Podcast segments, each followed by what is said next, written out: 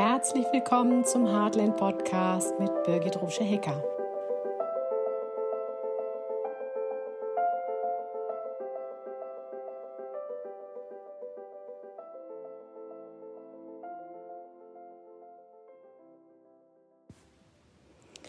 Hey du, und hier komme ich wieder mit einem ja sehr speziellen Thema, was bestimmt viele von euch im Moment sehr, sehr, sehr gut kennen, nämlich das Thema Grenzen. Wie kann ich bei mir bleiben? Wie kann ich zu mir stehen? Wie kann ich meine Meinung vertreten? Und manchmal dann echt im Feuer stehen bleiben. Wir erleben, wie ja, viele im Moment gespalten werden Scheinbar gibt es nur noch zwei Lager, aber wenn wir mal in die Natur schauen, gibt es da nur schwarz oder weiß? Nein, wenn wir uns die Jahreszeiten anschauen, so sind die Übergänge sanft mit ja, leichten Schwankungen, aber meistens sanft. Da kippt das Wetter nicht mal eben von 30 Grad auf minus 18. Also es gibt viele Abstufungen es gibt viele Größen, viele Formen. Und wir Menschen haben mit unserem Verstand ein Entweder-Oder geschaffen. Wie wäre es, wenn wir es schaffen, vom Entweder-Oder zum sowohl als auch zu finden? Und das beginnt auch wieder in uns. ich bekomme gerade die Zuschrift von einer Klientin. Da geht es darum, dass es eine Meinungsverschiedenheit gibt. Sie hat ihren Standpunkt klar gemacht und prompt knallt es von der Gegenseite. Meinen Klienten beschreibe ich diese Situation immer aus der Sicht, dass ich sie an die Hula-Hoop-Reifen aus unserer Kindheit erinnere. Die kennt ihr auch noch. Das sind die, die man so um die Hüfte legt und dann die Hüften kreisen lässt und die Reifen drehen sich schnell um die Taille. Wenn sich jeder in seinem Feld befindet, das kannst du dir vorstellen, dass du in deinem Hula-Hoop-Reifen stehst und dein Gegenüber steht auch in seinem Hula-Hoop-Reifen, dann ist es das Feld, dein Raum, also dein ganz privater Raum, der ungefähr die Größe hat von deiner Aura, von deinem Energiefeld.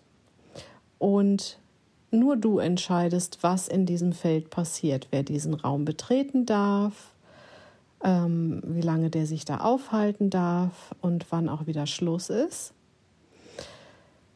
Damit du ein bisschen genauer weißt, wovon ich spreche, du kennst das sicherlich auch, dass du irgendwo an der Kasse stehst und auf einmal tritt jemand zu nah hinter dich, ohne dass du es siehst. Du spürst es und drehst dich um und merkst, da steht jemand sehr nah an dir und es fühlt sich unangenehm an. Du hast das Recht von Geburt an auf diesen Raum. So, das heißt, du kannst in dem Moment, wo dir jemand zu nahe kommt, emotional, verbal, körperlich, wie auch immer, also etwas, was der andere tut, betritt deinen Raum oder etwas, was draußen passiert, kommt dir zu nah, dann kannst du entweder einen Schritt zurücktreten um eben den entsprechenden Abstand wiederherzustellen. Oder das Gegenüber, so es möglich ist, bitten, wieder aus deinem Raum herauszutreten. So, und wenn es dann um Meinungsverschiedenheiten geht, dann nehmen wir mal die beiden Hula-Hoop-Reifen. Du stehst in deinem Feld und dein Gegenüber steht in seinem Feld und dann geht ein Tauziehen los. dann will nämlich einer Recht behalten. Dann geht es um ein Thema und dann wird hin und her geschoben und gezogen und irgendwann möchte einer als Sieger dastehen. Das bedeutet aber auch automatisch, dass es auf der anderen Seite einen Verlierer gibt. Wollen wir das, dass der andere sich schlecht fühlt? Also wäre es nicht viel schöner, gemeinsam auf etwas zu schauen, das würde dann bedeuten, dass man ein Thema anspricht, in die Mitte legt und dann beleuchtet. beispielsweise, ein, nehmen wir mal einen Gegenstand. Stell dir einmal vor, du stehst mit 100 Mann um eine Statue herum. Dann würde der, der hinter, auf der Rückseite hinter der Statue steht, die Statue ja völlig anders beschreiben als du, der vor der Statue steht. Wenn ihr euch dann anfangen würde zu streiten, wer soll denn da Recht behalten? und dann gibt es ja noch die 98 anderen, die drumherum stehen und sagen, nee, nee, aber hier sieht das nochmal ganz anders aus. Also damit stelle ich die Frage in den Raum, gibt es die Wahrheit überhaupt? Oder gibt es nur, und da sind wir wieder bei den Puzzleteilchen, acht Milliarden Sichtweisen auf eine Situation? Wie kommen wir auf die Idee, dass nur unsere richtig ist? Also wenn du dann im Austausch mit jemand anderem bist und du hast deine Haltung, dann kannst du deine Haltung zu dem, was ihr besprecht, in die Mitte legen und dann legt der andere seins in die Mitte und dann kann man darüber nachdenken. Und dann legst du vielleicht nochmal deins in die Mitte, hast neue Aspekte von dem, was der andere gesagt hat, mit aufgenommen, wodurch vielleicht nochmal deine Sichtweise ein wenig gedehnt und geweitet wird und beim anderen auch. Und so können wir aneinander wachsen, anstatt uns gegenseitig die Köpfe einzuschlagen. Die Summe aller Dinge ergibt unter Umständen dann das Ganze unter Umständen. Und selbst das können wir nicht mit Sicherheit sagen. So, und wenn es dann zum Beispiel um Werte geht,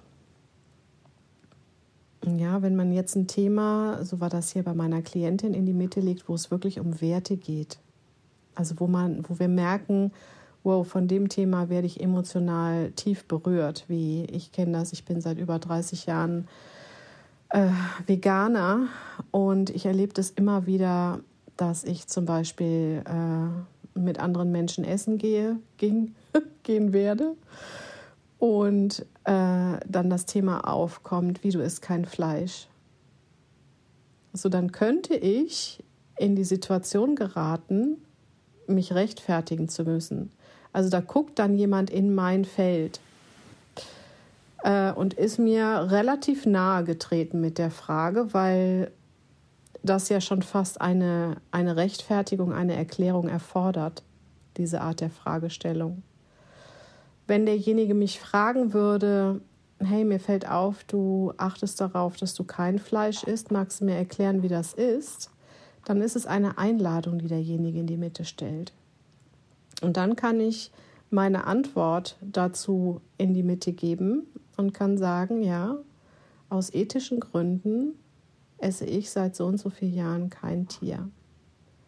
Und dann kann der andere sagen, okay, das ist interessant, ich sehe das ein bisschen anders, weil. Und dann kann man all das in der Mitte sammeln, aber jeder kann so bleiben, wie er ist. Natürlich hat dies Grenzen. Ja, also wenn schwere Grenzverletzungen stattfinden, wenn jetzt jemand ein Thema mit mir diskutieren wollen würde äh, und mir klar machen wollen würde, ähm, dass Gewalt ein Recht hat, da zu sein, dann sind das Dinge, da wäre ich dann auch nicht mehr zu einem Gespräch bereit. Also es kommt immer darauf an, wie wahre ich die Grenze des anderen im Gespräch und wie wahrt der andere die Grenze von mir. Also um das Wie geht es, dann kann man so ziemlich jedes Was besprechen. Und natürlich sind wir Menschen, wir haben unterschiedliche Tagesformen. Und ähm, wenn wir gestresst sind, wenn wir überlastet sind, dann ist unsere Zündschnur einfach kürzer. Und dann macht es Sinn, jemandem auch zu sagen, du, ich würde mich gerne mit dir über das Thema unterhalten, aber heute ist kein guter Tag. Lass uns das zu einem Zeitpunkt machen, wo ich dir wirklich zuhören kann. Auch das ist ein Riesenfeld, aber vielleicht hilft dir das Bild mit den Hula-Hoop-Reifen mit dem Erkennen der Grenzen des anderen und immer wenn es um ein Thema geht, es in die Mitte legen und nicht erwarten, dass der andere das genauso sieht wie du, sondern neugierig sein auf das, wie der andere es sieht. So viel dazu. Bis ganz bald, deine Birgit.